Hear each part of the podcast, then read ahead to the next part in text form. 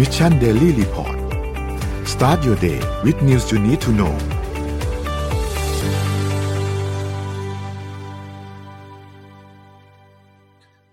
สวัสดีครับ ยินดีต้อนรับเข้าสู่ Mission Daily Report ประจำวันที่ 27 ธันวาคม 2565 นะครับ วันนี้คุณอยู่กับพวกเรา 3 คนตอน7โมงถึง8โมงเช้า สวัสดีพี่แท็บ สวัสดีพี่ปิ๊กครับ สวัสดีครับ สวัสดีครับ ขออภัยครับ สัญญาณมีปัญหานิดหน่อย อะได้ยินแล้วนะครับ ไม่ได้เจอ ได้ยินครับพี่ไม่ได้เจอพี่แท็บไม่ได้เจอทีมนี้นานมากสวัสดีนะครับทุกครั้งที่เรามาอ่านจะต้องมาเป็นทีมนี้ทุกทีเลยอะหมายถึงว่าบังเอิญด้วยนะเพราะว่าวันนี้คุณโทโดยบัมัสงเอิญป่วยใช่ครับใช่ไหมฮะเป็นอุบิเหตุผมที่เกิดนี่ขึ้นตอนตีสามใช่นี่ผมอยู่ญี่ปุ่นเนี่ยกำลังอ่านเสร็จผมต้องรีบเช็คเอาท์เลยเนี่ยมันจะถึงเวลาเช็คเอาท์อยู่แล้วอ๋ออ๋อโอเคได้ครับ เดี๋ยวเราไปอัปเดตสวัสดีทุกท่านคไปอัปเดตตัวเลขกันหน่อยฮะ ไปดูฮะ ตัวเลขล่าสุดนะครับเซ็ตบ้านเราบวก 0.57%นะครับอยู่ที่ 1,626.80 นะครับหุ้นต่างประเทศครับไปดูครับหุ้นต่างประเทศดาวโจนส์บวก 0.53%นะครับ NASDAQ ครับบวก 0.21%นะครับ NYSE ครับบวก 0.71%นะครับฟุตซี่100 บวก 0.05%แล้วก็มีห่างเซ็งนะครับที่ติดลบ 0.44%นะครับถัดมาครับ ราคาน้ำมันดิบครับขึ้นมาพอสมควรมาเหมือนกันนะครับ ประมาณ 2-3%นะครับ WTI เนี่ยอยู่ที่ 79.56 นะครับ แล้วก็ Brent อยู่ที่ 83.92 นะครับ ถัดมาครับ ทองคำครับบวกมา 0.32%นะครับอยู่ที่ 1,798.20 นะครับ และสุดท้ายคริปโตครับคริปโตบิตคอยก็คือทั้งหมดไม่ได้มีการขยับตัวเยอะมากนะครับบิตคอยก็ยังอยู่ประมาณ 16,000 ไปปลายๆกับกับหมื่นเจ็ดนะครับอีเทเรียมประมาณพันสองนะครับไบแนนอยู่ที่ประมาณ 240นะครับโซลาร่าอยู่ที่ 11นะครับ11.3นะครับแล้วก็บิตคับคอย1.82นะครับนี่เป็นอัปเดตตัวเลขทั้งหมดนะครับ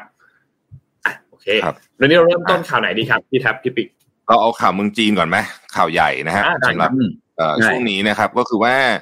ล่าสุดเนี่ยนะครับทางสำนักข่าวต่างประเทศก็ออกมายืนยันกันเอ่อทั่วทั่วเอ่อกันหลายสำนักข่าวแล้วเนี่ยนะฮะว่าเมืองจีนเนี่ยก็จะ ยกเลิกนะครับ มาตรการกักตัวทั้งหมดนะฮะและมาตรการเกือบทั้งหมดของโควิด ต้องใช้คำว่าเกือบทั้งหมดมีนิดหน่อยเองนะฮะในวันที่ 8 มกราคมปีปีที่จะถึงเนี่ยนะฮะปีหน้านี้เองก็คือสัปดาห์ถัดไปนะฮะเพราะนี่อันนี้เป็นเรื่องใหญ่มากเพราะว่าจีนเนี่ยปิดเอ่อมาสามปีนะครับ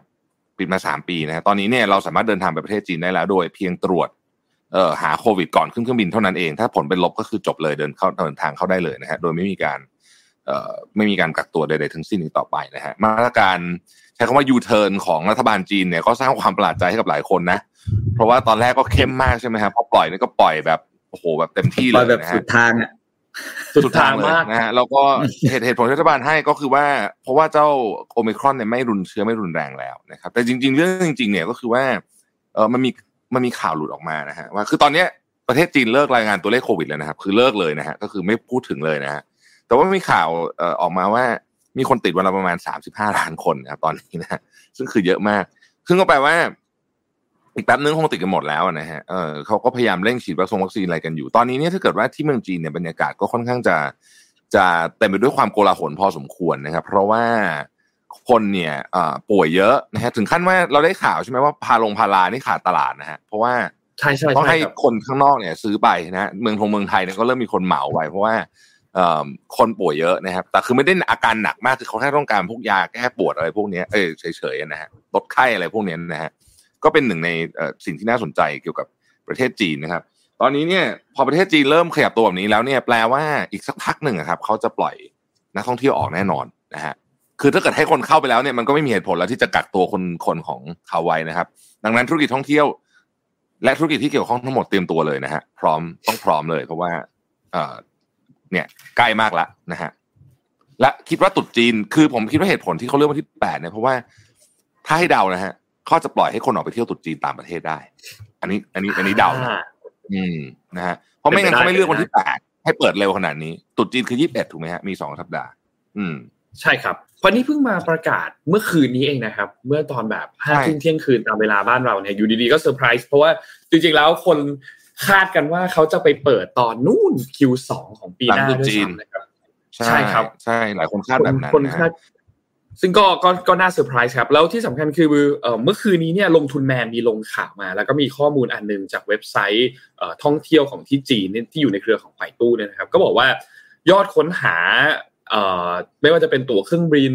ยอดค้นหาตัวที่พักเนี่ยประเทศยอดนิยมตอนนี้ที่ในจีนเนี่ยนะครับ ที่เขาค้นหากันเนี่ยมีไทยญี่ปุ่น แล้วก็เกาหลีใต้ เพราะฉะนั้นเราเนี่ยเป็นเป็นหนึ่งใน destination ที่นักท่องเที่ยวจีนอยากมาแน่นอนอยู่แล้วก็เตรียมรับมือแน่นอนนะครับ หลังจากนี้นะว่าครับ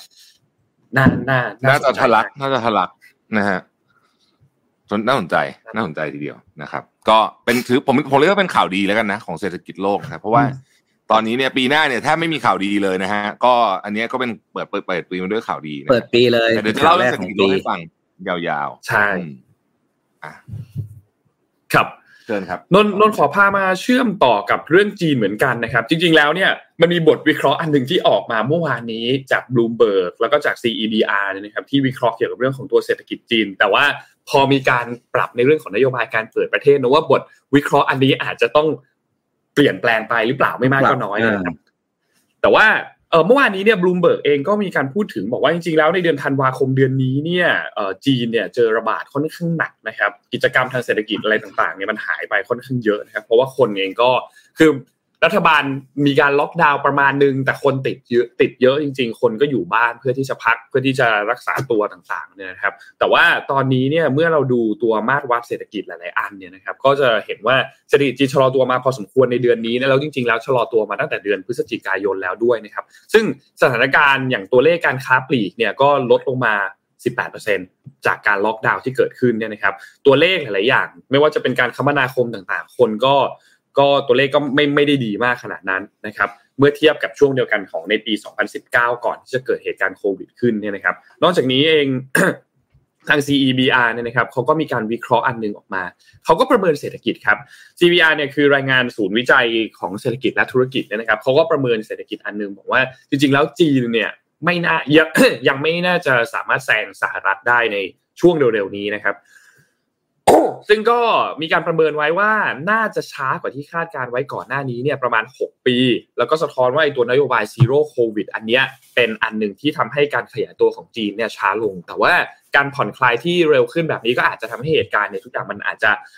ขยับมาช่องว่างที่บอกว่าอาจจะเกิน 6 ปี อาจจะแคบลงไหมที่จีนอาจจะมีขนาดเศรษฐกิจที่ใหญ่ที่สุดในโลกแซงสหรัฐไปเนี่ยนะครับ อันนี้ก็น่าสนใจ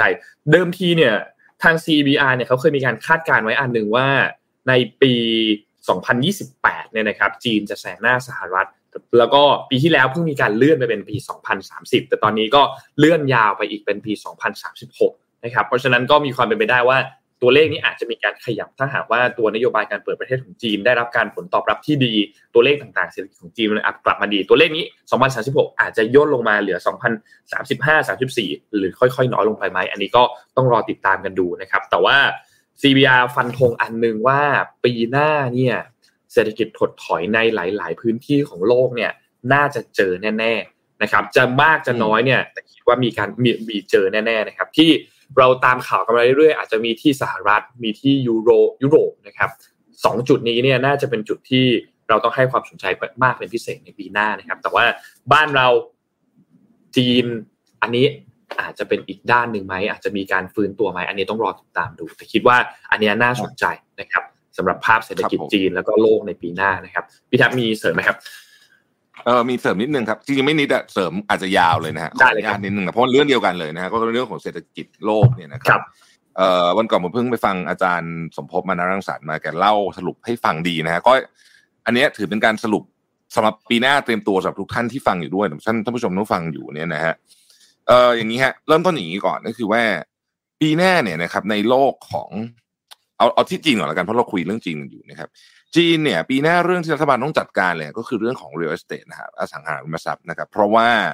เอ่ออย่างที่เราทราบกันนะฮะคือตอนที่ผ่านมาเนี่ยมันเหมือนมีปัญหาอยู่แล้วก็ถูกเหมือนคล้ายๆฟรีซไว้ก่อนนะฮะแต่ตอนนี้เริ่มมีการขยับแล้วนะครับ เช่นล่าสุดเนี่ยมีการปล่อยกู้ก้อนเดียว 4 5 0 0 0 0 ล้านเหรียญสหรัฐนะฮะให้บริษัทสังหาไปเสริมสภาพคล่อง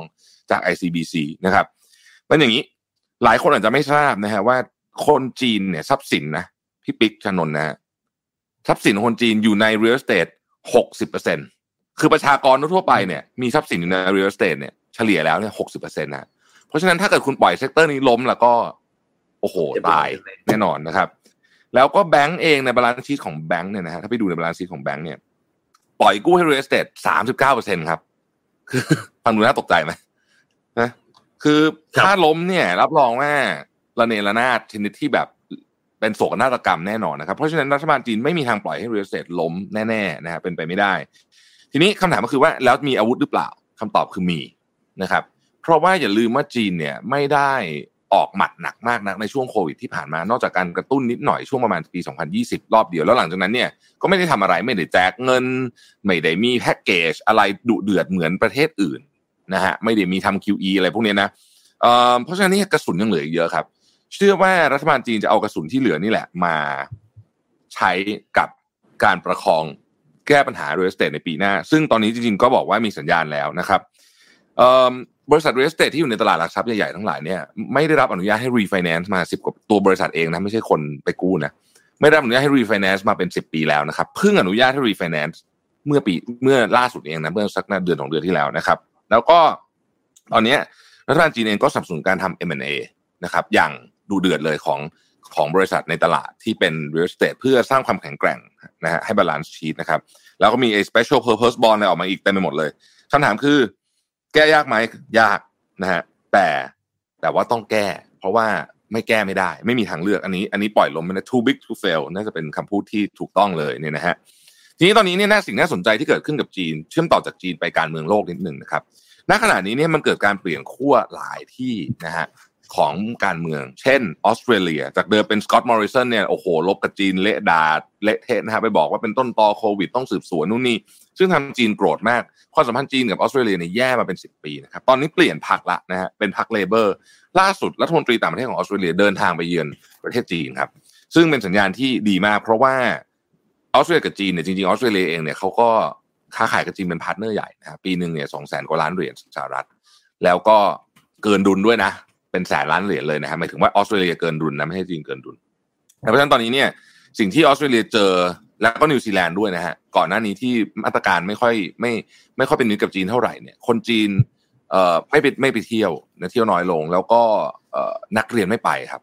ซึ่งตอนนี้เนี่ยทั้งสองประเทศนี้ทั้งออสเตรเลียและนิวซีแลนด์เองเนี่ยก็กลับลำเลยต้องบอกคำนี้นะฮะแล้วก็มาสารสัมพันธ์เพิ่มเติมกับจีนนะฮะซึ่งอันนี้เป็นการคาดการณ์ที่ผมคาดเองนะฮะว่า อาจจะทำให้เกิดความแตกร้าวในโลกตะวันตกได้ ระยะยาวๆ เพราะว่าตอนนี้ทุกคนรู้สึกว่าเฮ้ยจะไปทำตามสหรัฐอย่างเดียวเนี่ยคงจะไม่ไหวนะเพราะตอนนี้สหรัฐก็เปิดศึกหนักกับจีนมากนะฮะประเทศอื่นเขาก็รู้สึกว่าทำไมฉันต้องไปสู้ด้วย เพราะว่าฉันก็มีการค้าขายกับจีนดีอยู่ ตัวจีนเองก็รู้ตัวแล้วก็ปรับตัวเยอะนะฮะล่าสุดเนี่ยจีนก็ใช้คำว่าสร้างความสัมพันธ์กับประเทศกำลังพัฒนา แล้วก็ประเทศในแถบ ในแถบตะวันออกกลางเนี่ยเยอะขึ้นเยอะมากเราจะเห็นว่าจีนเนี่ยสร้างความสัมพันธ์กับประเทศตะวันออกกลางเนี่ยปีนี้เนี่ยโอ้โหเดินทางเยือนกันเพียบเลยนะฮะไม่ต้องดูอะไรเยอะครับ ดูว่าสีเจิ้นผิงไปไหนเนี่ยคุณก็รู้แล้วว่านโยบายเป็นยังไงนะฮะอีกเรื่องหนึ่งที่น่าสนใจก็คือว่าปีหน้าเนี่ยในโลกตะวันตกเมื่อกี้นนบอกแล้วว่าจะเกิด recession นะครับ ซึ่งคำพูดนี้เนี่ยเราก็ไม่ได้พูดขึ้นมาลอยๆนะแต่ว่าจริงๆ คนที่พูดเนี่ยออกมาเยอะมากล่าสุดเนี่ยก็คือเจมี่เดมอนซึ่งเป็น CEO ของเอ่อ JP Morgan นะฮะเป็นนัก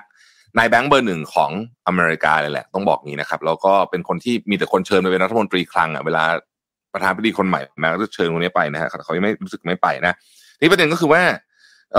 ปีหน้าเนี่ยปี 2023 เนี่ยนะครับ สิ่งที่น่าสนใจนะฮะเกี่ยวกับเรื่องของเออเออเรื่องของพวกฟองสบู่ต่างๆเนี่ยนะฮะที่เรากลัวกันหรือว่า recession เนี่ยมันมีสองอันนะฮะคือมันมีฟองสบู่ housing นะครับกับฟองสบู่ของ tech นะฮะถ้าเปรียบเทียบไปเห็นง่ายๆก็คือว่ามันเหมือนกับ คล้ายๆ กับไอเนี่ย พี่ปิ๊กนนอ่าสับพรามคริสกับดอทคริสนะฮะแต่มาพร้อมกันนะฮะมีการคาดการณ์ว่าจะเกิดขึ้นพร้อมกัน ซึ่งตอนนี้มันมีสัญญาณเยอะมากนะครับ สิ่งแรกที่เราเห็นเลยก็คือว่าณขณะนี้เนี่ย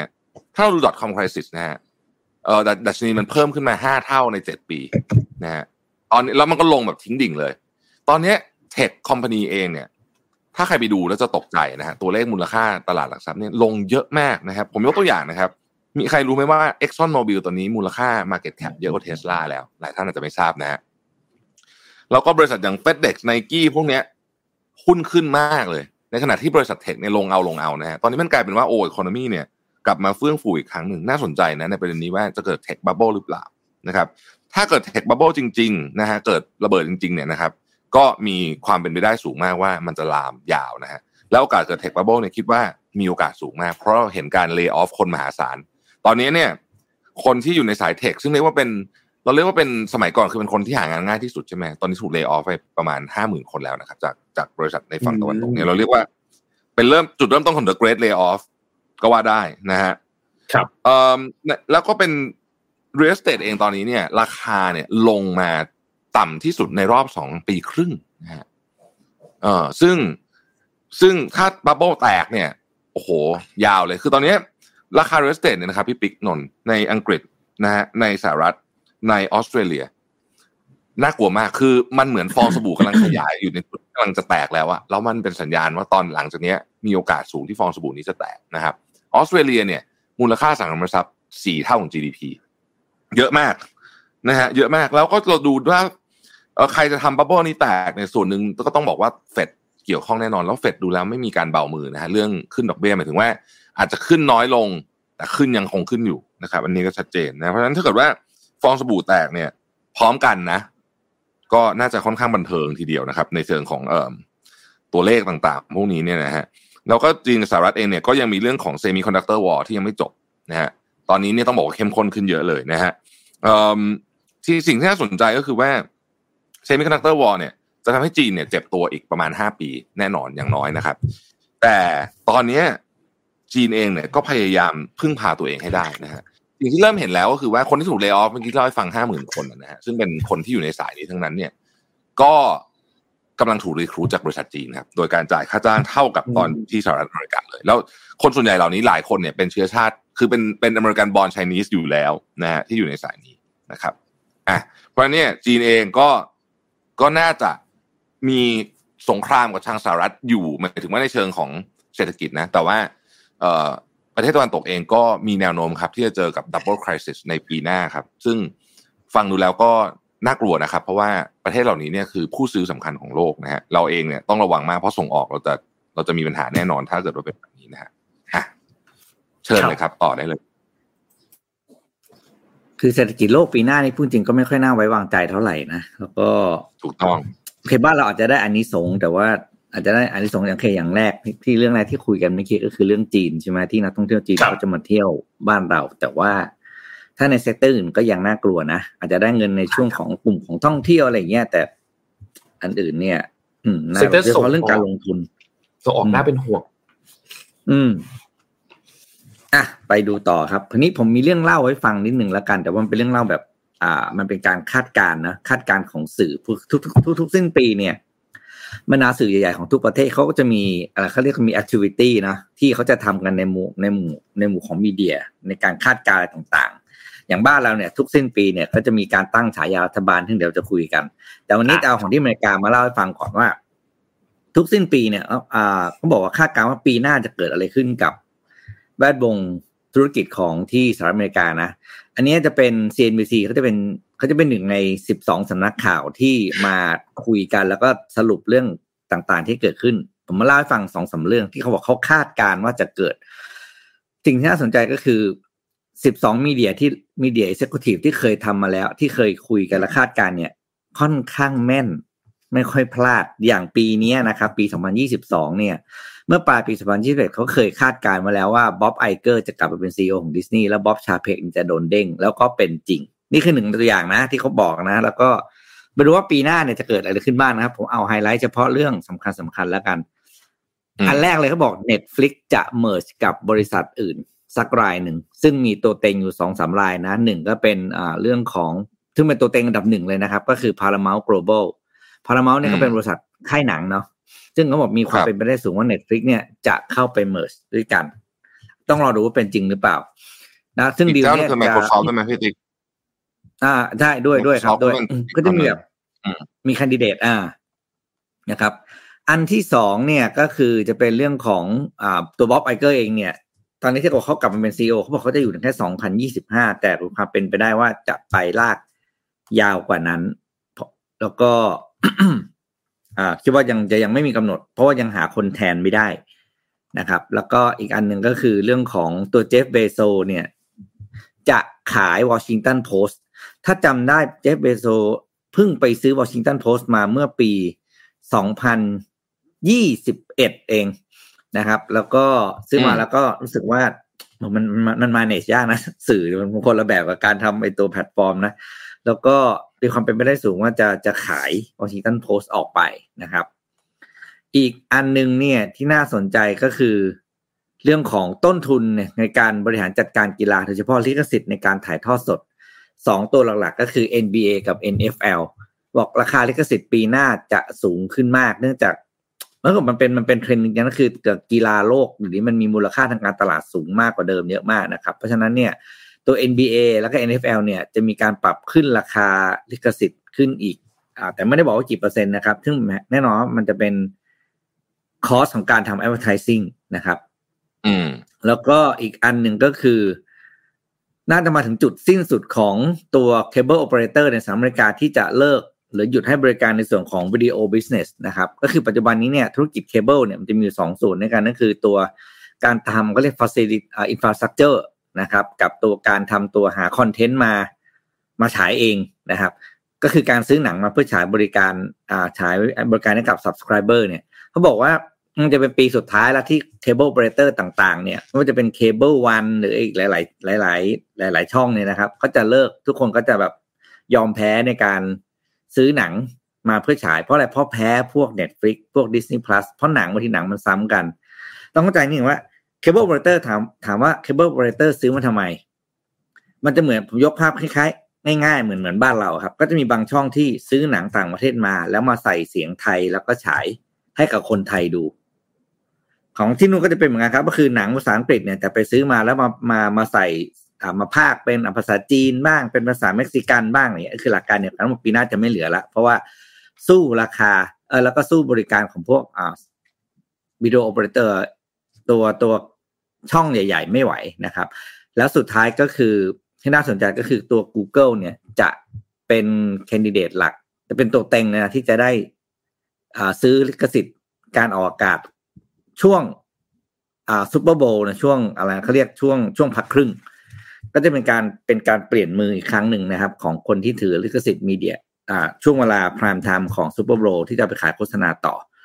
แล้วสุดท้ายนี่ต้องจับตามองว่าอันนี้เกี่ยวกับคนไทยโดยตรง ซึ่งเป็นไฮไลท์คือเป็นไฮไลท์เลยก็คือ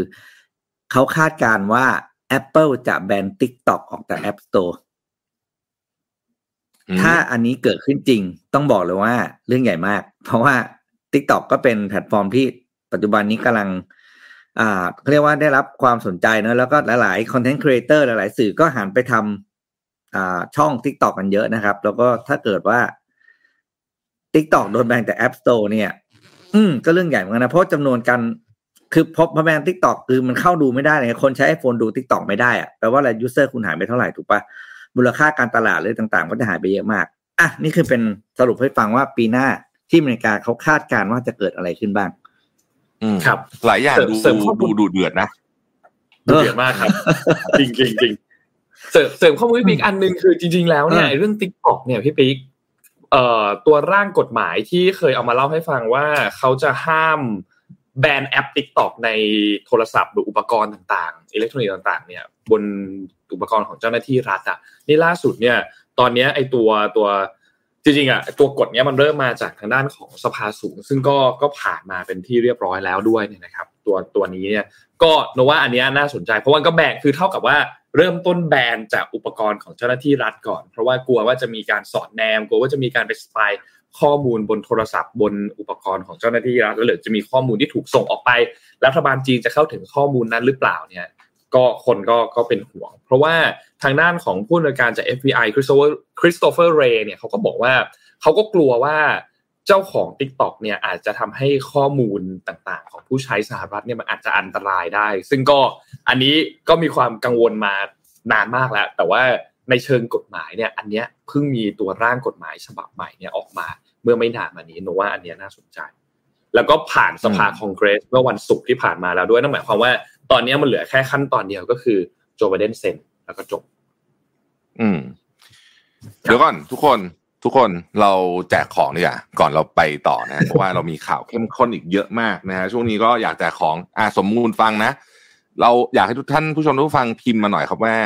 เอ่อปีนี้เนี่ย New Year Resolution มีอะไรกันบ้าง เออนะถามถามไปยังพี่ปิ๊กอ่าพี่นนท์ยังฮะยังยังยังอย่างอย่างอย่างครับอยากทำอะไรกันบ้างครับ ปีหน้าปีหน้านะครับ New Year Resolution มีอะไรกันบ้าง แล้วเดี๋ยวเราสุ่มเอ่อแจกเอาอะไรดีอะเอากล่องสุ่มหนังสือแล้วกันสักสิบกล่องนะ อืมอ่าอะ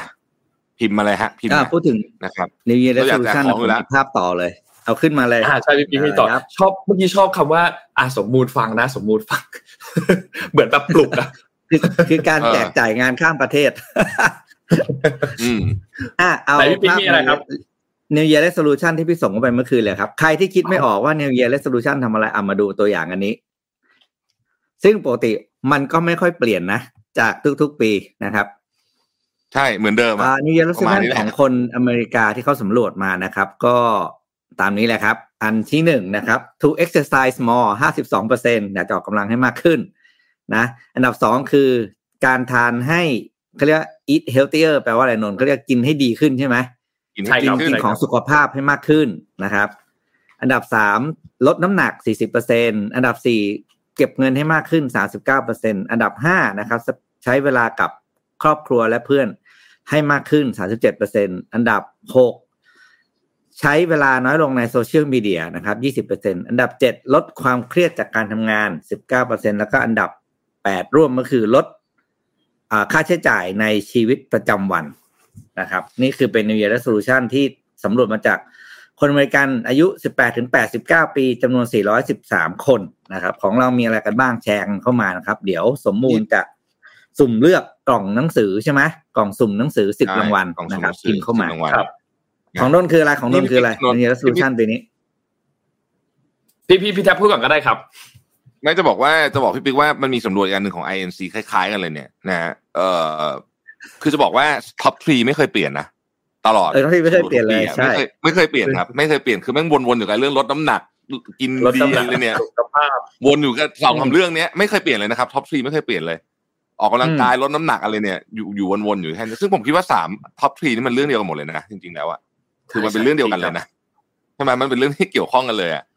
นะฮะแล้วก็อืมแล้วก็กลุ่มที่ตามมาก็จะเป็นเรื่องของเนี่ยเงินเงินทองทองทั้งหลายนะฮะแต่ว่าส่วนใหญ่ใช้เวลาสังเกตไม่ค่อยมีใครพูดเรื่องงานกับครอบครัวอะไรอย่างเงี้ยนะปีหน้าจะตั้งใจทำงานมากขึ้นเลยไม่มีนะไม่มีน้อยมากเออไม่ค่อยมีมีมีแต่มีแบแต่บอยากเนี้ยลดความเครียดจากงาไม่ใช่นอันหนึ่งสอบเปลี่ยนงานเอออยากเปลี่ยนงานอืมอยากเปลี่ยนงานอืมเออ ติด top top 10 บางทีนะฮะน่าสนใจดีนะครับ อะเราเราพิมพ์เข้ามาดูกันปีหน้าของนนท์เหรอพี่ปิ๊กปีหน้านนท์อืมปีนี้นนท์อ่านหนังสือน้อยนนท์รู้สึกว่าปีหน้าจะอยากอ่านหนังสือให้ได้ให้ได้เยอะกว่านี้ หลักๆเลยอืมปีหน้าอ่านหนังสือให้ได้เยอะกว่านี้ แล้วก็ปีหน้าเนี่ยจะกลับมาทำเป้าหมาย5กิโลเมตร20นาทีให้ได้ดีขึ้นกว่านี้ ตั้งเป้าไว้5กิโลเมตร20นาที แต่ไม่รู้ว่าจะไปถึงไหม แต่ก็จะพยายามทำให้ดีขึ้น เพราะว่าจะได้ซ้อมหนักๆขึ้น ปีที่ผ่านมาก็พยายามทำมันนั้น แต่สุดท้ายก็ก็ยังไม่ถึงครับ ยังอยู่ประมาณแบบ26นาที27นาทีก็ยังยังยากอยู่ห้ากิโลนี่คือวิ่งเหรอวิ่งครับพี่วิ่งวิ่งวิ่งโอ้มันเร็วมากเลยนะห้ากิโลยี่สิบนาทีเนี่ยใช่ครับ อันนั้นมันคือเพจสี่ครับพี่ แต่ตอนนี้นนท์ได้ประมาณห้านิดๆห้ากลางๆ ยังอีกไกลครับพี่อืมอีกไกลมากโอ้โหดูเดือดมากเกิดว่าเตะบอลกับนนท์มาเมื่ออาทิตย์ที่แล้ววิ่งเร็วอยู่นะอืม แบบมปอดแล้วเรามาคุยเรื่องประเด็นนี้นิดนึงอาจจะอ้าวอาจจะไม่ได้ อาจจะไม่ได้เป็นข่าวใหญ่นะฮะ แต่ผมคิดว่าน่าสนใจมากคือกลับมาที่ข่าวที่เมืองไทยแล้วนะเพราะว่าเจ็ดโมงครึ่งพอดีนะฮะเออล่าสุดเนี่ยมีพนักงานเจ้าหน้าที่เจ้าหน้าที่ของ DSI สี่คนนะฮะสี่คนยื่นเอ่อหนังสือทูลเกล้านะครับบอกว่ามีการทุจริตหรือว่าประพฤติไม่ชอบในในที่ DSI เนี่ยถึง 25 เรื่องที่รู้สึกว่าเขาจัดการไม่ได้หมายถึงว่าเขารู้สึกว่า จะต้องถูกจะต้องจะต้องเป็นเรื่องใหญ่ถึงขนาดต้องทูลกล้าวเนี่ยนะฮะซึ่งใน 25 เรื่องเนี่ยเขาก็ลิสต์รายละเอียดมาเลยนะครับ ว่ามีอะไรเรื่องอะไรบ้างเนี่ยนะฮะเเช่นกรณีการอายัดรถนะครับ เสร็จแล้วอายัดรถหรูนะฮะแล้วก็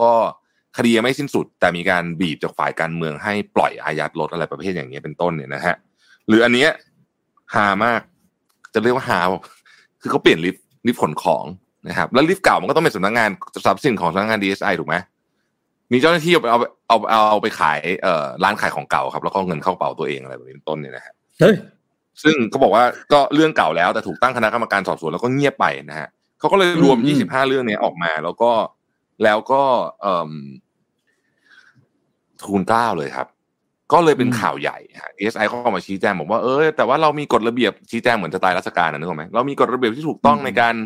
ทำงานนู่นนี่หนึ่งสองสามสี่แต่ไม่ตอบเรื่องนี้นะยังไม่ตอบ อืมอืมอืมอืมนะฮะเอ่ออันนี้ก็เป็นอันหนึ่งที่น่าสนใจ คือผมอยากจะโยงอีกให้ฟังอีกเรื่องหนึ่งก็คือเรื่องของเรือหลวงสุโขทัยนะครับ ผ่านไปแล้วแปดวันนะ วันนี้นี่วันที่แปดแล้วเนี่ยนะครับเพิ่งตั้งคณะกรรมการสอบสวนนะครับ ซึ่งเป็นคนในเองด้วยเนี่ยนะฮะเออผมคิดว่าเรื่องนี้เนี่ย เป็นเรื่องการสูญเสียที่ไม่ควรเกิดเลย เพราะว่ามันเป็นเรื่องของ คือคือเดี๋ยวเดี๋ยวเดี๋ยวคงได้รู้จากผลสอบสวน แต่ผมคิดว่าถ้าจะให้แฟร์นะกับประชาชนหมายถึงว่ากับประเทศไทยเนี่ย เราสูญเสียแล้วเนี่ยแต่เราไม่ควรจะปล่อยให้มันสูญสูญเปล่าหายไปเหมือนที่ผ่านมาสิ่งที่ผมคิดว่าเราควรทำคือเราควรจะให้มีตัวแทนจากข้างนอกอะครับ ที่ไม่ใช่กองทัพอะหรือไม่ใช่กระทรวงกลาโหมเนี่ย เข้าไปร่วมสอบสวนด้วย หรือตั้งคณะกรรมการคู่ขนานก็ได้นะฮะเพราะว่าผมคิดว่าถ้าใช้ผู้เชี่ยวชาญนักวิทยาศาสตร์เก่งๆเข้าไปเนี่ย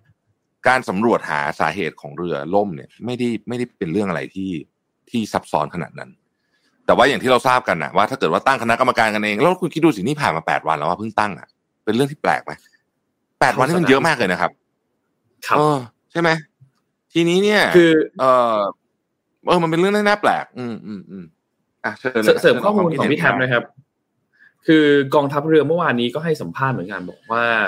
ตอนนี้เนี่ย คือคือกองทัพเรือบอกว่ามันมีมันไม่มีระเบียบที่ เปิดช่องให้มีการตั้งคณะผู้ตรวจสอบภายนอกเข้ามาร่วมกันสอบสวนเหตุเรือหลวงสุโขทัยอับปางในวันที่ 18 ธันวาคม แต่ก็ยืนยันว่าจะสอบสวนอย่าง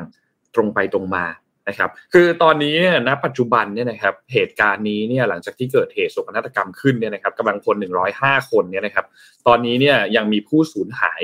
11 รายนะครับ แล้วก็พบว่าเสียชีวิตแล้วเนี่ย 18 ราย ส่วนกำลังพลที่เหลือเนี่ยปลอดภัย นะครับ ก็อย่างที่บอกครับ เรื่องนี้เป็นที่วิพากษ์วิจารณ์แล้วก็คือมันน่าสงสัยมากตรงที่แม้ว่าจะมีการตั้งคณะกรรมการขึ้นมาตรวจสอบ ปมเรือหลวงสุโขทัยตั้งขึ้นมาสองชุดเนี่ยนะครับ แต่ว่าคนก็ยังตั้งข้อสงสัยอยู่ดีว่าการตรวจสอบครั้งนี้เนี่ยมันจะถูกต้องไหมมันจะโปร่งใสไหมแล้วจะได้สาเหตุจริงไหมหรือสุดท้ายแล้วเนี่ยมันจะไม่ได้มีการแถลงออกมาอยู่ดี The Power Game พี่ตุ้มวันก่อนก็พูดถึงเหมือนกันว่า เหตุการณ์ต่างๆ ที่เกิดขึ้นในบ้านเราเนี่ย เรามักจะได้ยิน พอเหตุการณ์เกิดขึ้นปุ๊บ เรามักจะได้ยินว่าจะทำการตรวจสอบ จะมีทีมตรวจสอบ จะมีเจ้าหน้าที่ตรวจสอบ จะตั้งคณะกรรมการขึ้นมาตรวจสอบ แต่เราจะไม่ค่อยได้ยินว่าอะแถลงการตรวจสอบแล้วได้ผลมาว่ายังไงเหตุการณ์เกิดขึ้นมายังไง เรียนรู้ยังไงจะแก้ไขปัญหายังไงพูดง่ายๆคือจะจะล้อมคอกยังไง ไม่ให้เกิดเหตุการณ์แบบนี้ขึ้นอีกจะไม่ค่อยได้ยินเหตุการณ์อันนี้มากนักนะครับ ซึ่งก็จนจนก็ไม่รู้เหมือนจกันนกระทั่งฝ่าย ฝ่ายผู้มีอำนาจเริ่มไม่ค่อยจะชอบคุณแล้วอะก็จะเริ่มมีคดีโผล่ขึ้นมาทันทีอ่าอ่าใช่ใช่ใช่ใช่ก็จะเป็นแบบนั้นก็จะเป็นแบบนั้น อ่าซึ่อ๋องก็นี่เรื่องจริงนี่เรื่องจริงอันนี้ผมไม่ได้ล้อเล่นนะอันนี้เป็นเรื่องจริงนะครับเอ่อมีถ้าใครไปดูเรื่องของการเอ่อจัดตั้งฟอร์มพักพลังประชารัฐเนี่ยก็พอจะติดตามข่าวนี้ได้นะว่า เอ้ย มันมีเคสแบบนี้เกิดตัวสสเองเขาเป็นคนพูดเองเลยอะนะมันเป็นแบบใช่ครับก็ไปฟังพี่ตุ้มนะครับว่าเกมได้นะฮะเราคงไม่ลงดีเทลถึงกับมีแบบยาว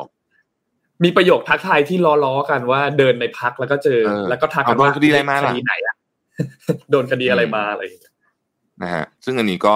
นั่นแหละนะเราก็เป็นที่รู้กัน แต่ไม่อยากคือครับคือผมคิดว่าเราควรจะเราเราต้องเปลี่ยนอันเนี้ย ที่มันเป็นนอมของสังคมไทยเนี่ยโหคุยเรื่องดียาวเดี๋ยวกลายเป็นสนทนาหาทำไป เอ่อต้องเปลี่ยนนอมอันนี้ของสังคมไทยให้ได้นะไม่งั้นเนี่ยมันก็ลำบากนะเพราะว่าเนี่ย อย่างกรณีของเรือเรือ เรือล่มเนี่ยนะฮะเอ่อผมคิดว่าประชาชนก็ค่อนข้างจะติดตาม แล้วก็อาจจะจริงๆผมคิดว่าทริกเกอร์เบอร์หนึ่งเลยนะพี่ปิ๊กนนท์นะคือตอนที่แถลงเรื่องชูชีพอะจำได้ไหมอืมอันนั้นนะคือทริกเกอร์เลยอืมคือแบบว่าใครพูดนะที่เจ็ดพนะบทรหรือว่าโฆษกพบทรครับพบทรพบทรพูดเองเลยใช่ไหมที่บอกว่ามีใช่ครับชูชีพก็ไม่ได้ใช่ครับแปลว่าจะรอดอะไรประมาณนี้ใช่ไหมคืออมมอันเนี้ยมคือผมไม่แน่ใจเหมือนกันนะว่า ว่ามันเกิดขึ้นได้ยังไง แต่ผมคิดว่า การแถลงในสถานการณ์ที่เรียกว่าหน้าสิวหน้าขวานแบบนี้เนี่ย ต้องระวังมากเลยนะคือถ้าเป็นผมนี่ผมจะแบบโอ้โหต้องเขียนคิดแล้วคิดอีกว่าจะพูดอะไรบ้างอะใช่ไหมเพราะทุกคำมันเป็นข่าวได้เสมออะอืม อืมนะฮะนั่นแหละครับ เพราะฉะนั้นนี่ก็ลองดูฮะว่า เขาจะยอมไหมให้มีการตั้งจากคณะกรรมการจากข้างนอก แต่ขอเดาล่วงหน้าก็เห็นว่าไม่ยอม ไม่ยอมแน่นอน ไม่ยอมอยู่แล้ว อืม แล้วก็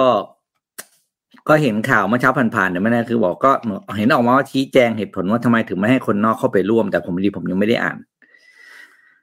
ก็มันก็จะมันก็เลยกลายเป็นให้สังคมตั้งคำถามไปเรื่อยๆเนาะกับกับกับเหตุการณ์ที่เกิดขึ้นในหลาย ๆ ครั้งที่ความเสียหายหรือเกิดการสูญเสียจากส่วนของราชการที่เป็นต้นต้นเหตุหรือหรือหรือต้นทางของเรื่องอะ แล้วการสืบสวนต่าง ๆ เนี่ยก็ พูดง่ายก็คือทำกันเองสืบกันเองสรุปกันเองอะเออเป็นอย่างเงี้ยแล้ว มันก็เลยเป็นเป็นที่ตั้งคำถามครับว่าผลสรุปตรงนั้นเนี่ย เชื่อถือได้หรือไม่ อันนี้ทิ้ง อันนี้ทิ้งคำถามไปแค่นี้แล้วกัน เราก็มันบอกว่าผลสรุปมันดีหรือไม่ดีนะถูกไหมครับเพียงแต่ว่าอืมมันดูแบบเออมันดูไม่ค่อย ไม่ค่อย transparent ไงใช่ และอืมคือคือผมคิดว่า ถ้ามันเป็นอุบัติเหตุจริง ๆ นะ คนก็คงจะเข้าใจแหละ แต่อืมมัน มันเป็นอุบัติเหตุหรือว่าการตัดสินใจผิดพลาด เป็นประมาทอืมเลินเล่อหรือเปล่าเออ เพราะว่า เนี่ยมันมีมันมีมันมีหลักฐานชวนให้คิดแบบนั้น ใช่ไหมว่าถ้าทำอีกเวนึงอะ มันควรจะเป็นอีกแบบหนึ่งหรือเปล่านะครับกรณีนี้ผมคิดว่าคล้ายๆกับอะไรรู้ไหมคล้ายๆ กับกรณีเรือที่เกาหลีล่มอะผมจำชื่อเรือไม่ได้จำได้ไหมที่มีเด็กตายเพียบเลยอะอืมอืมครับอืมจำได้ไหมฮะที่เป็นเรื่องใหญ่เรื่องโตแบบมาก ๆเลยตอนนั้นเนี่ย เอ่อก็นี่แหละครับผมว่าคล้ายกัน กรณีนี้คล้ายกันนะคืออันนั้นเนี่ยเอ่อถ้าถ้ามีการจัดการที่ดีใช้คำนี้แล้วกันนะฮะถ้ามีการจัดการที่ดี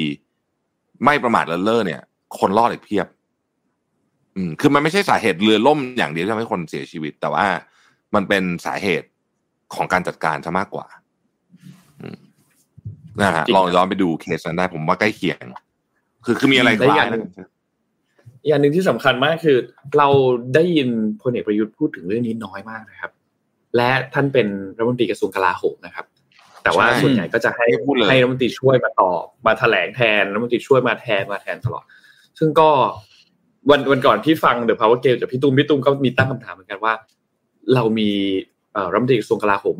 ชื่อพลเอกประยุทธ์ไว้ทำไมหรือเปล่าหนูว่าอืมอันเนี้ยก็เป็นอีกอย่างหนึ่งที่ที่น่าเป็นห่วงช่วงนี้ช่วงนี้พลเอกประยุทธ์นี่เจอเจอหลายเรื่องเหมือนกันนะฮะ ก็น่าจะเป็นช่วงช่วงปลายรัฐบาลแล้วล่ะครับ ตอนนี้ทุกหลายคนรัฐบาลก็อืมอ่า ไม่ค่อย ไม่ค่อยปล่อยม่ปค่ล่อยไหลแล้วอะปล่อยไหลอย่างเดียวปล่อยไหลปล่อยไหลเพราะมันใกล้จบแล้วนะทุกคนตอนนี้ก็โฟกัสไปที่ข้างหน้า หรือว่าจริง ๆ ถ้าเกิดเตะตัดขาเพื่อนตัวเองได้ เพราะว่าตอนนี้ก็เอาซะหน่อยพักร่วมเองก็จะกลายเป็นคู่แข่งกันนะใช่ไหมตอนเลือกตั้งแล้วเดี๋ยวก็มารวมกันใหม่หลังเลือกตั้งตอนนี้ไม่มีตอนนี้ทุกคนเป็นศัต เป็นเนี่ยจะบอกเป็นคู่แข่งแล้วกันอย่างที่เรียกว่าเป็นศัตรูเลยคู่แข่งเป็นคู่แข่งทางการเมือง อ่าอ่าหมดคู่แข่งหมดบทของความเป็นเพื่อนละหมดบทแล้วถูกต้องนะฮะอืมล่าสุดคุณเนวินก็ออกมาให้สัมภาษณ์น่าสนใจนะปกติเนี่ยแกไม่ค่อยให้สัมภาษณ์เท่าไหร่นะฮะหลังๆมานี้เนี่ยโอ้โหล่าสุดให้สัมภาษณ์ยาวมากเลยนะฮะ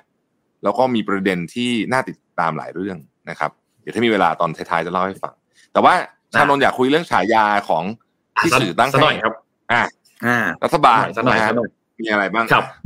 คือทุกๆปีเนี่ยเอ่อสำนักข่าวสื่อทำเนียบเนี่ยนะครับ นักข่าวที่ทำเนียบเนี่ยเขาก็จะมีการตั้งฉายารัฐบาลกันใช่ไหมเราก็อ่านกันมาหลายปีแล้วแหละตั้งแต่ที่หลังจากเลือกตั้งปี 62 มาเรื่อยๆเนี่ยเราก็อ่านกันมาเรื่อยๆใช่ไหมครับล่าสุดเนี่ยก็มีการตั้งฉายาสื่อทำเนียบปี 2565 นะครับฉายารัฐบาลเฮ้ยแต่เหมือนกันขอขอแทรกนนท์นิดนึงปีที่ไม่ตั้งคือปีที่ที่รัฐบาลเป็นรัฐบาลจากคณะรัฐประหารไม่มีตั้งนะครับ อันนั้นไม่มีตั้งอืมใช่ครับไม่มีตั้งไจะเริ่มตั้งหลังจากที่เลือกตั้งมา เลือกตั้งเลือกตั้งปีถูกต้อง62มา ถึงจะกลับมากลับมาใช่เริ่มต้นกันอีกทีหนึงก็ฉายารัฐบาลก็ตามนี้เลยครับ หน้ากากคนดีครับ คือเป็นอีกปีหนึ่งที่จริง ๆ แล้วนักข่าวบอกว่าจะปีนี้เนี่ยเป็นอีกปีหนึ่งที่คนยังต้องใส่หน้ากากกันอยู่เพื่อป้องกันโควิดใช่ไหมครับ แต่ในขณะเดียวกัน ภายใต้หน้ากากของรัฐบาลเนี่ยก็มี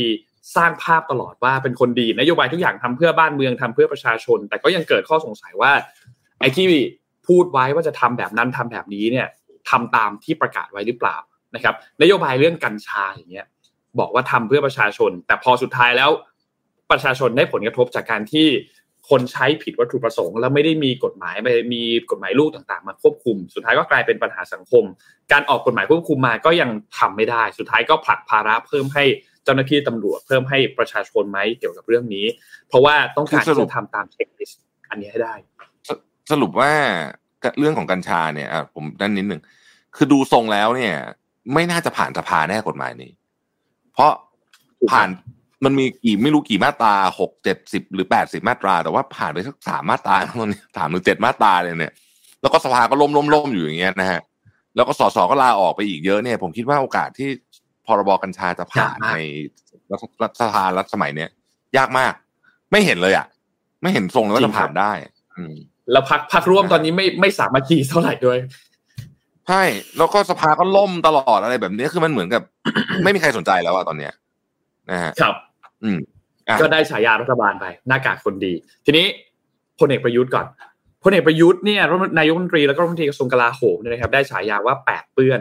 นะครับ คืออันเนี้ย แปดแปดเนี่ยคือประเด็นเกี่ยวกับเรื่องของตำแหน่งนายกแปดปีนะครับ ก็เป็น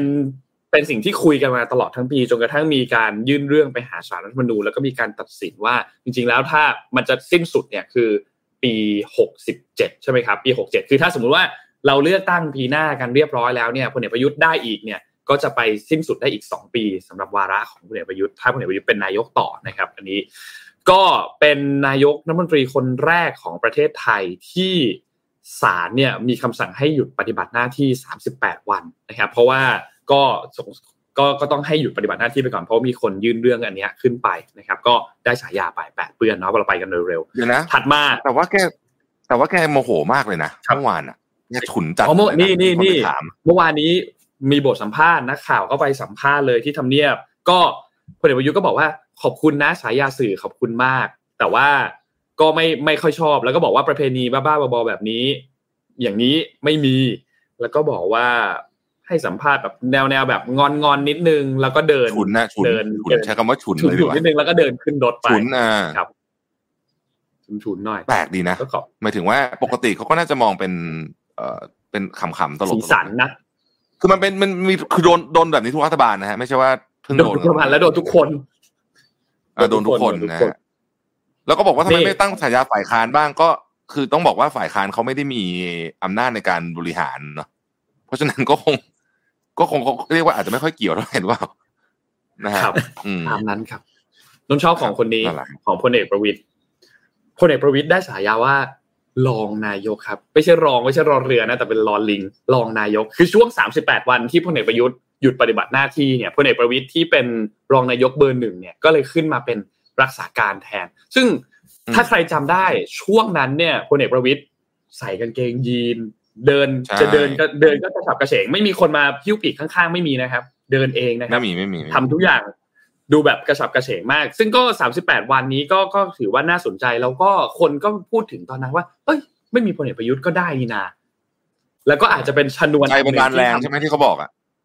ใช่ใช่ใจบันดาลแรงใช่ไหมประโยคนี้ใจบันดาลจำได้เลยมันนานแรงเออใส่กางเกงยีนเนี่ยโทรศัพท์ข้างหลังอะไรแบบนั่นน่ะโอ้โห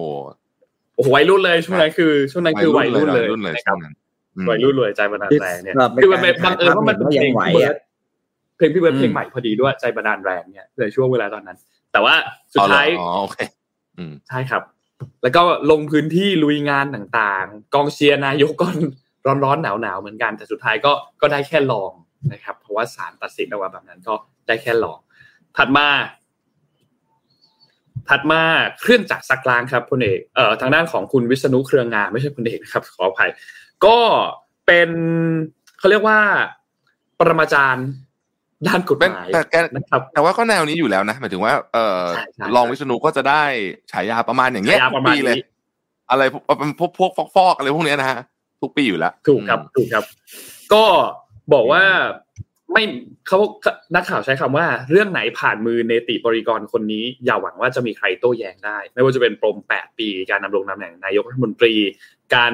แก้ไขรัฐธรรมนูญหรือว่าเรื่องเหมืองทองอัครานะครับ ก็คล้ายๆเดิมคล้ายๆเดิมต้องบอกว่าฉายาของของคุณวิษณุเนี่ยคล้ายๆเดิมนะครับ ถัดมาครับ ของคุณอนุทินครับ คุณอนุทินรองนายกรัฐมนตรีแล้วก็รัฐมนตรีกระทรวงสาธารณสุขเนี่ยนะครับ ได้ฉายาภูมิใจดูดพูดแล้วดอย นะครับ คือมันมาจากตัวสโลแกนของพรรคครับพรรคภูมิใจไทยเนี่ยมีสโลแกนอันหนึ่งคือพูดแล้วทำใช่ไหมครับเกี่ยวกับประเด็นเรื่องของกัญชา แต่ทำสำเร็จหรือหรือยังไงเนี่ยอีกเรื่องหนึ่งนะครับ แม้ว่าจะปลดล็อกกัญชาออกจากการเป็นยาเสพติดได้ แต่ว่ากฎหมายควบคุมก็ยังคงค้างเติ่งยังติดดอยอยู่ใช้คำว่าติดดอยอยู่อ่าไปต่อไม่ได้อ่าเปิดเกิดเป็นแต่อันนี้ต้องอธิบายนิดนึงนะปัญหาสัคมเพราะคนฟังรอบแรกครับก็งงเหมือนกันนะอืมใช่ใช่ใช่ใช่ใช่ครับ เด็กเยาวชนต่างๆ สามารถเข้าถึงกัญชาได้ง่ายมากในช่วงนี้นะครับ ก็ทำให้สุดท้ายแล้วก็โยนภาระเป็นฝั่งของเจ้าหน้าที่ปฏิบัติ ก็ทุกคนก็หัวหัวจะปวดกันใช่ไหมข่าวใช้คำว่าหัวจะปวดกันเนี่ยนะครับ และที่สำคัญคือคำว่าภูมิใจดูดเนี่ยช่วงนี้เนี่ยดูดสอสอดูดนักการเมือง ทั้งพวกเดียวกันทั้งต่างขั้วดูดเข้ามาเยอะมาก ซึ่งก็ต้องบอกว่าภูมิพรรคภูมิใจไทยตอนนี้เนี่ยโดดเด่นมาก แล้วก็พอดูดสอสอมาเยอะแบบนี้เนี่ย ในหลาย ๆ พื้นที่เนี่ยไออย่างกรุงเทพกรุงเทพเราอาจจะไปตามพักใช่ไหมครับแต่ว่าพื้นที่ต่างจังหวัดพื้นที่อื่นเนี่ยจะไปตามสสการดูดสสอันนี้เนี่ยก็ทำให้มีโอกาสที่จะได้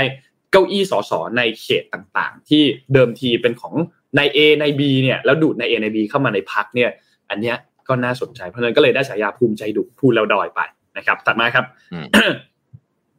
ถัดมาคุณจุรินลักษณะวิสิทธิ์ครับรองนายกมนตรีแล้วก็รัฐมนตรีว่าการกระทรวงพาณิชย์นะครับ ได้ฉายา ประกันรายได้นะครับ ประกันรายได้เนี่ยจริงๆ เป็นนโยบายหาเสียงอันหนึ่งของพรรคประชาธิปัตย์นะครับ ซึ่งคุณจุรินในฐานะหัวหน้าพักแล้วก็นั่งรองเก้าอี้ด้วยเนี่ยนะครับ แล้วก็ได้เป็นรัฐมนตรีกระทรวงพาณิชย์กระทรวงค้าขายเนี่ยนะครับ ก็จัดหนักนโยบายนี้จนแทบจะไม่โฟกัสงานอื่น เข้าของขึ้นราคาไม่หยุดแต่สินค้าเกษตรกับต้องทุ่มเงินกันไปประกันอย่างต่อเนื่อง ก็เลยเกิดคำถามกับประชาชนว่าไอการแก้ไขของรัฐบาลด้วยวิธี ประกันรายได้นี้เนี่ยมันถูกทานจริงไหมหรือว่าประกันนั้นเนี่ยประกันรายได้บ้างนะครับ อันนี้ก็เป็นสายาที่นักข่าวตั้งไปให้นะครับ ถัดมาครับ อ่า ถัดมาคือของคุณดอนประมัติวินัยรองนายกรัฐมนตรี แล้วก็รัฐมนตรีว่าการกระทรวงการต่างประเทศนะครับ ก็ได้ฉายาลุ่มลุ่มดอนดอนนะครับ จริงๆ อันนี้พูดถึงเกี่ยวกับเรื่องของเอเปกนะครับเอเปกเนี่ยเป็นงานใหญ่มากอันหนึ่งที่มีโอกาสทางเศรษฐกิจเข้ามา หลังจากที่มีโควิดเนี่ยนะครับนโยบายเปิดประเทศก็เป็นความหวังให้ทุกคนเนี่ยจะอยากทำให้ประเทศเนี่ยมันพ้นกับดักต่าง ๆ ไป แต่ว่าบทบาทในฐานะรัฐมนตรีเจ้ากระทรวงเนี่ยกลับไม่สามารถที่จะสร้างการรับรู้ หรือดึงดูดความสนใจของคนในประเทศให้เท่าที่ควรนะครับ การเป็นเจ้าภาพเอเปกเนี่ยจึงเหมือนกับรับรู้กันเฉพาะในวงที่เกี่ยวข้อง แต่ว่าคนที่อยู่วงนอกนั้นเนี่ยไม่ได้รับการพูดถึงไม่ได้ถูกพูดถึงเรื่องนี้มาก และไม่ต้องพูดถึงความสนใจจากทั่วโลกที่ต้องบอกว่าดูน้อยมาก นะครับจนเกิดการเปรียบเทียบกับรัฐบาลในอดีตที่เคยเป็นเจ้าภาพจัดงานสำคัญสำคัญต่าง ๆ ซึ่งอันนี้เนี่ยล้มเหลวหลายเรื่องนะครับ ไม่ว่าจะเป็นการประชาสัมพันธ์การระบบลงทะเบียนต่างๆธงต่างๆ ที่ปักเป็นหย่อมๆก่อนงานเพียงไม่เพียงแค่ไม่กี่วัน แล้วก็ถนนตรงนั้นเนี่ยถ้าใครไปนะเรียบร้อยมากเลย สายไฟไม่มีฟุตบาทดีถนนเรียบต่างๆ ไม่มีหลุมไม่มีอะไรต่างๆนะครับก่อนงานเพียงแค่ไม่กี่วันเท่านั้นเอง แล้วก็มีเสียง เล่าลือกันหนาหูว่าการทำงานในกระทรวงร่วมกับข้าราชการก็ลุ่มลุ่มดอนดอนไม่เปิดกว้างรับฟัง แล้วก็เกิดภาพการทำงานที่ล่าช้าตกยุคไม่ทันสมัยนะครับ ก็ได้ฉายาจากนักข่าวไปว่าเป็นลุ่มลุ่มดอนดอนนะครับ อืมอะพอหอมปากหอมคอนะฮะก็หอมปากหอมคอครับ แล้วก็มีวาทะแห่งปี เป็นวาทะแห่งปีครับ อันนี้เกลียดหรือไม่เกลียดก็ช่างคุณเถอะเพราะผมไม่รู้ คือพลเอกประยุทธ์เนี่ยไปให้เอ่อ ตอนนั้นเนี่ยนะครับ กล่าวเป็นประธานในการเปิดป่ะอันนี้ใช่ครับวปอวปอไม่ใช่ปนปวปอวปอครับ ก็ในวันที่ 9 พฤศจิกายน 2565 เนี่ยหัวข้อบทบาทภาครัฐ เอกชน และการเมืองในการรักษาความมั่นคงของชาติ ก็มีการพูดถึงประโยคนี้ เกลียดหรือไม่เกลียดก็ช่างขึ้นเถอะ เพราะว่าผมไม่รู้นะครับ ผมไม่รู้แปลว่า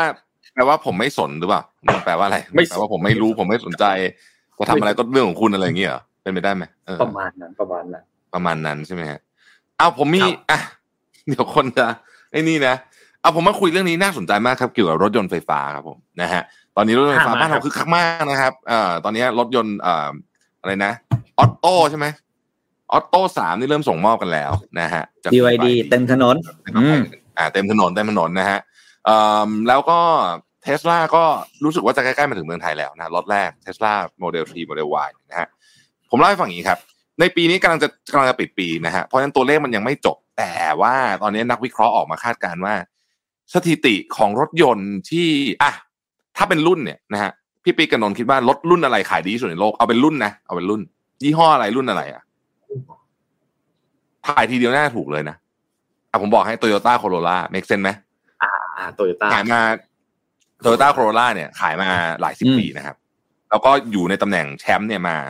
หลายสิบปีเหมือนกันนะแต่คาดว่าปีนี้เนี่ยนะฮะคือปีโตโยต้าโคโรล่าปีแล้วขายมาล้านจำไม่ผิดล้านสองแสนคันนะครับคาดว่าปีนี้จะถูกล้มแชมป์โดยเทสลาโมเดล Y ครับซึ่งมันเป็นอะไรที่อัศจรรย์มากนะฮะถึงมันรุ่นเดียวนะ พูดถึงรุ่นเดียวนะฮะ อันนี้คือข่าวที่หนึ่งฮะ ข่าวที่สองครับ ต่อกันมาเลยครับ BYD บอกว่า ปีเนี้ยปีที่ผ่านมาเนี้ยรถยนต์ขายรวมทุกรุ่นของเขาเนี่ยนะฮะ จะแซงหน้าเทสลาทั้งหมดครับ เข้าใจไหมคือ ถ้าเป็นรุ่นเดียวเนี่ยเทสลาชนะจะได้ที่หนึ่งแต่ถ้ารวมทุกรุ่นเนี่ย BYD จะชนะเทสลานะ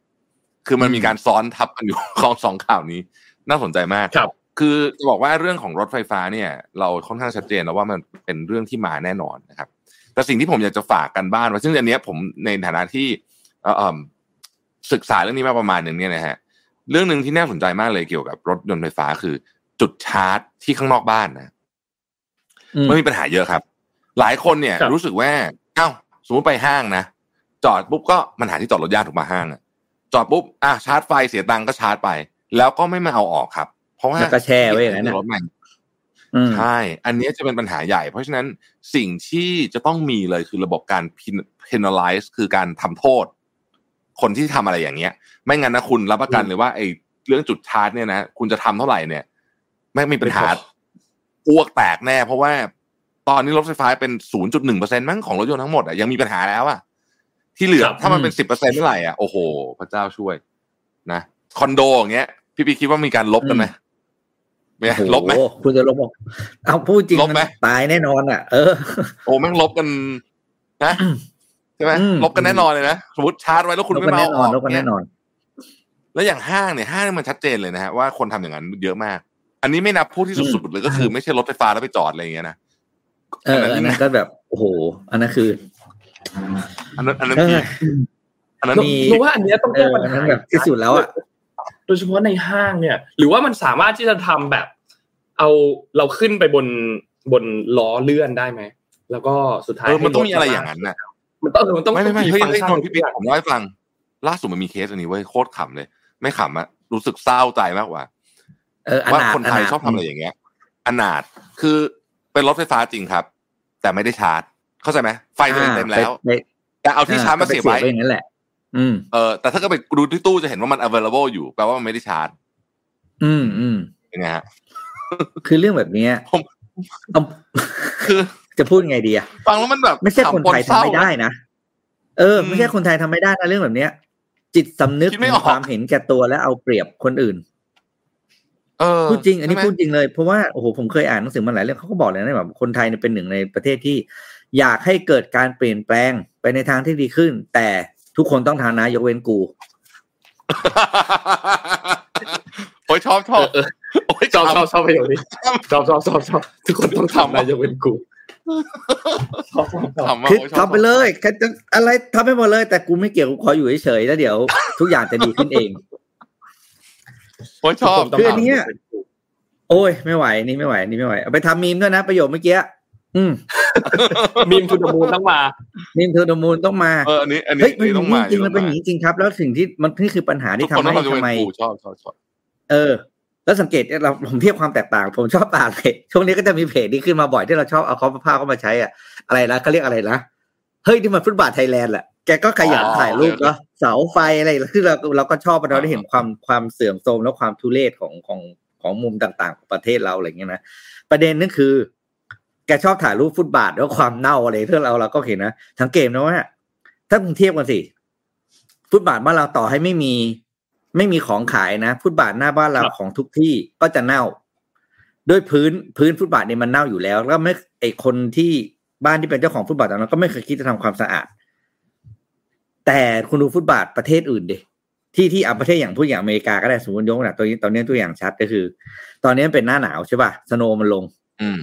เฮ้ยที่อเมริกาเนี่ย ทุกบ้านต้องกวาดหิมะหน้าบ้านตัวเองนะบ้านตัวเองถ้าใครไปลื่นอืมหิมะตรงหน้าบ้านคุณนี่คุณถึงตายแล้วคุณโดนฟ้องหัวบานเลยนะใช่ใช่ใช่ใช่ใช่คือทุกคนเนี่ยรับผิดชอบหน้าบ้านตัวเอง แต่ไม่ต้องไปยุ่งไม่ต้องไปป้าข้างบ้านไปกวาดให้บ้านอื่น อันนี้โอเค แต่บ้านตัวเองต้องโอเค ทุกคนมีหน้าที่รับผิดชอบส่วนที่ ต้องทำอืมนั่นแปลว่าอะไรครับ สังคมจะดีได้คือ สิ่งที่อยู่ตรงหน้าตัวเองต้องดีก่อน อืม อืม นี่คือตรงข้ามแบบสุดขั้วเลยเห็นชัดเจนมากเลย ของเราคือ ใครทำทุกอย่างต้องดีขึ้น ทุกคนต้องทำยกเว้นนั่นแหละต้องทำนอกจากกูได้อย่างกูเป็นประโยคเป็นประโยชน์ชอบมากเลยว่าเป็นวาทะแห่งปีของพวกเราครับว่าท่าทั้งปีเลยเออผมยกให้ผมยกให้ เป็นโค้ดเป็นโค้ดเอาไป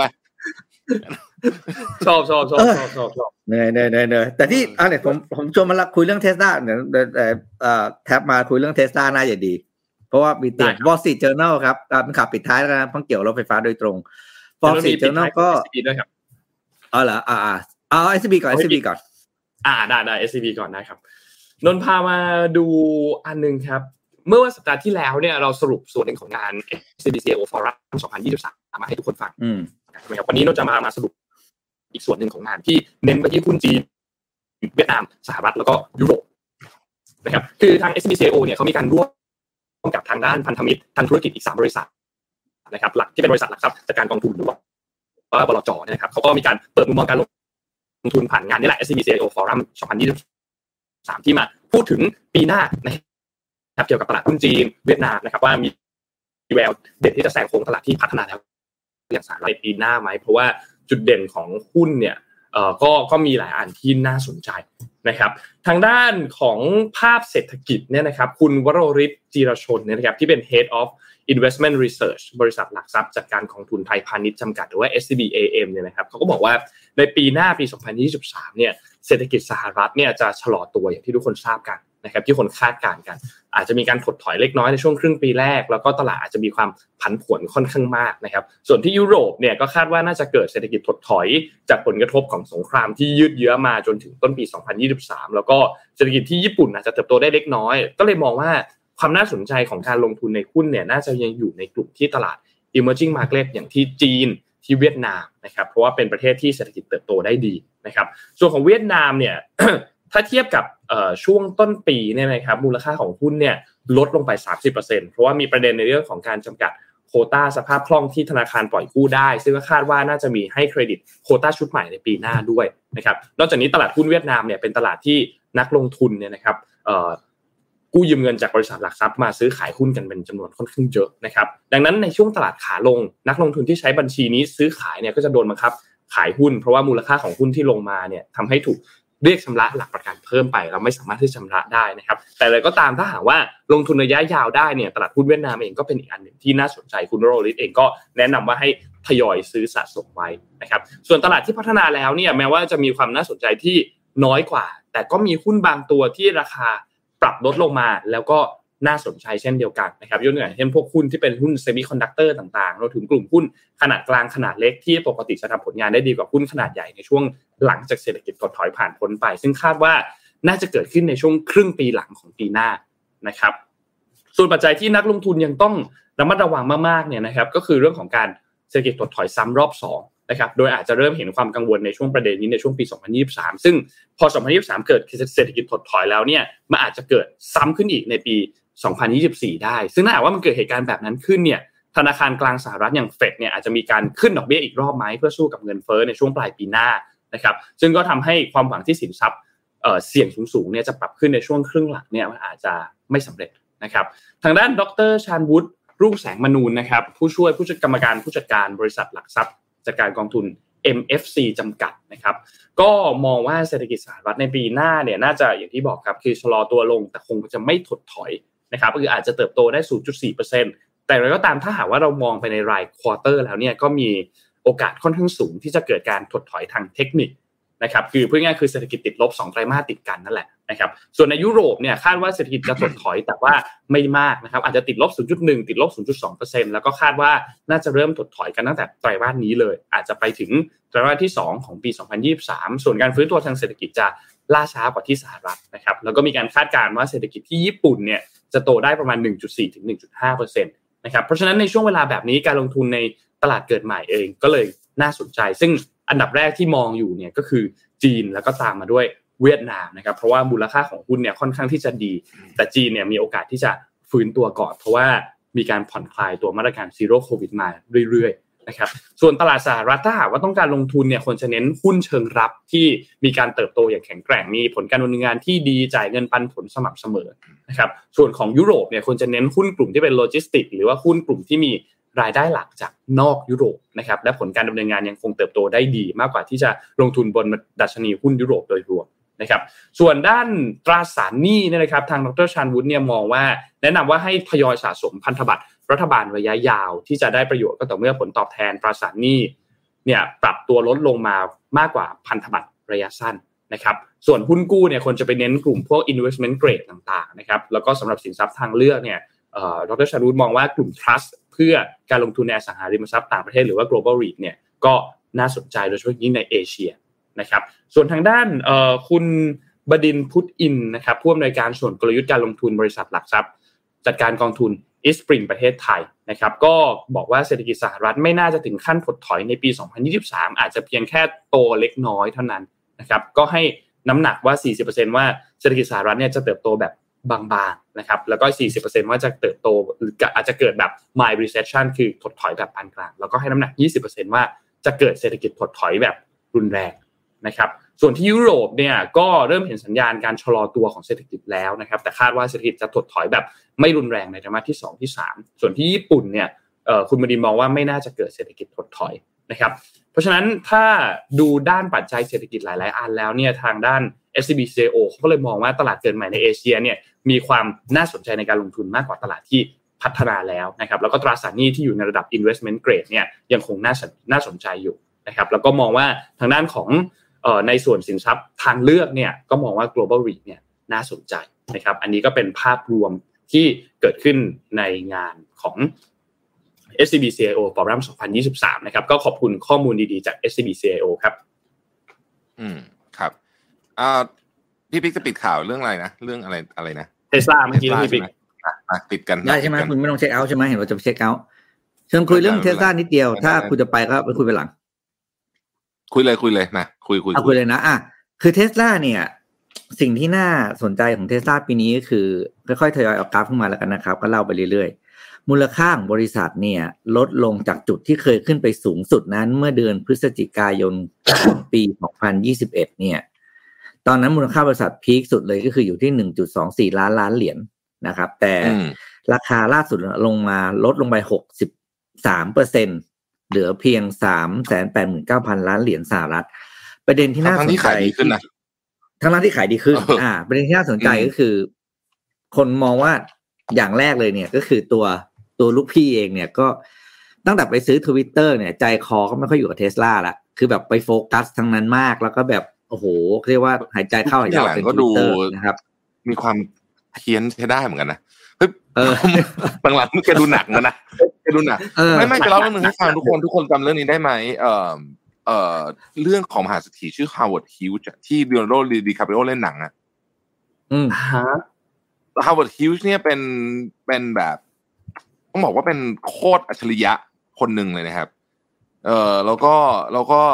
เนี่ย ตอนหลังๆก็คือเพี้ยนไปเลยอะฮะเพี้ยนเพี้ยนแบบเพี้ยนจริง ๆ อืม เขาเป็นคนก่อตั้งสายการบิน TWA มั้ง Trans World Airlines ใช่เอออะไรอย่างเงี้ย แล้วก็แล้วก็เนี่ย อย่างที่บอกฮะหลังๆก็คือแบบ เป็นอภิมหาเศรษฐีรวยมาก ๆ แล้วก็อยู่ดีก็ไม่อยู่ดีแต่ก็ค่อยๆ ทีละนิดทีละนิด อืมนะฮะก็อ่านี้มาดูเปรียบเทียบนะครับ ตัวเอาเอาเอาลูกที่เป็นสามชาร์ตขึ้นมาครับ ก็คือถ้าเทียบมูลค่าของเทสลาที่ลดลงเนี่ย เราว่าหุ้นเทคทั้งหลายเนี่ยลดลงเยอะแล้วไม่ว่าจะเป็น Apple Microsoft Alphabet นะพวกนี้เขาลดลงสูงสุดก็ประมาณอยู่ในช่วง 20ถึงถึง 40%นะโดย roughly นะครับ ถ้าเทียบอุตสาหกรรมยานยนต์เนี่ย GM Ford เนี่ยลดลงประมาณถ้า40ถึง50%แต่ Tesla เนี่ย โอ้โหนำดิ่งเนี่ยคือลดอย่างที่บอกลด 60 60%จะมีเพียงแค่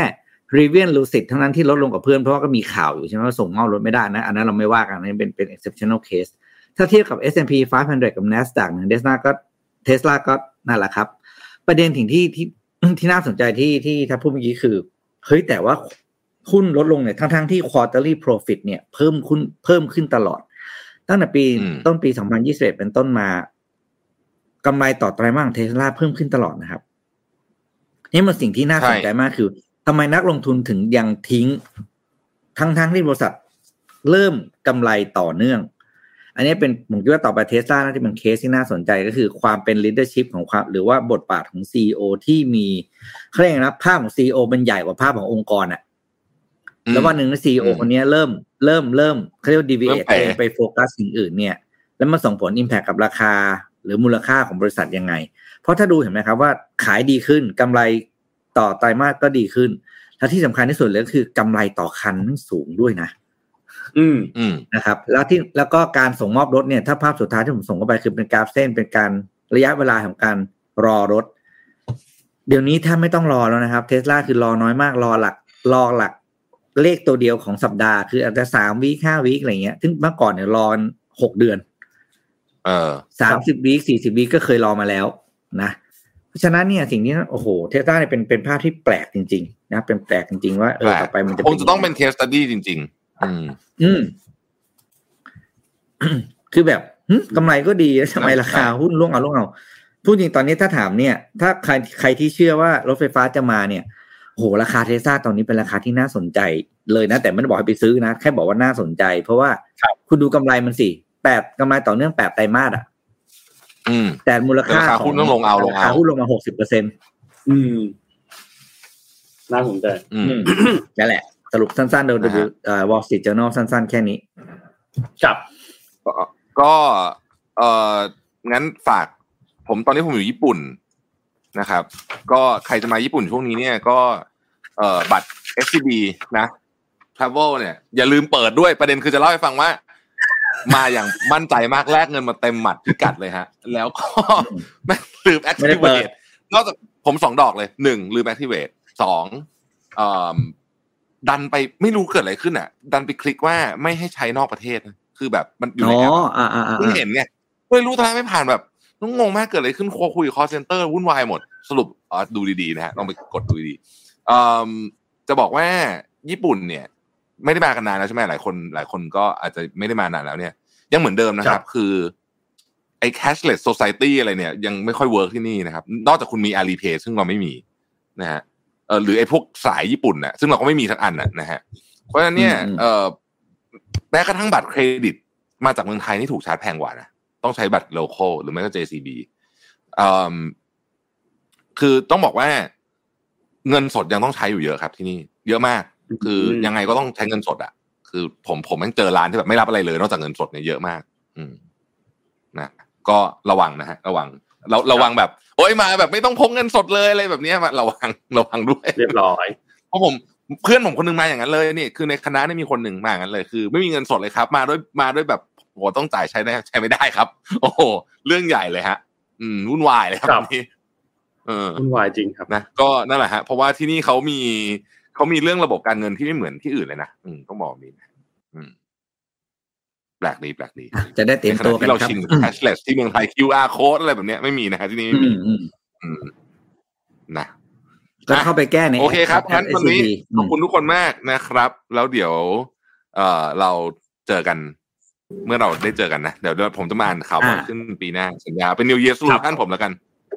อ่าโอเคเราจะรอโอเคเราจะรอติดตามนะครับ อืม นะฮะโอเคโอเควันนี้ครับสวัสดีครับทุกคนสวัสดีนนท์ครับวันนี้ขอบคุณ SCB ครับผู้สนับสนุนแสนใจดีของเรานะครับขอบคุณมากแล้วก็ขอบคุณท่านผู้ฟังทุกท่านนะครับ สวัสดีทุกคนด้วยนะครับแล้วเจอกันใหม่อีกครั้งหนึ่งในวันครับพรุ่งนี้วันพุธสัปดาห์นี้เราหยุดวันศุกร์วันเดียวนะครับแล้วเจอกันพรุ่งนี้ครับ สวัสดีครับ สวัสดีครับ Mission Daily Report start your day with news you need to know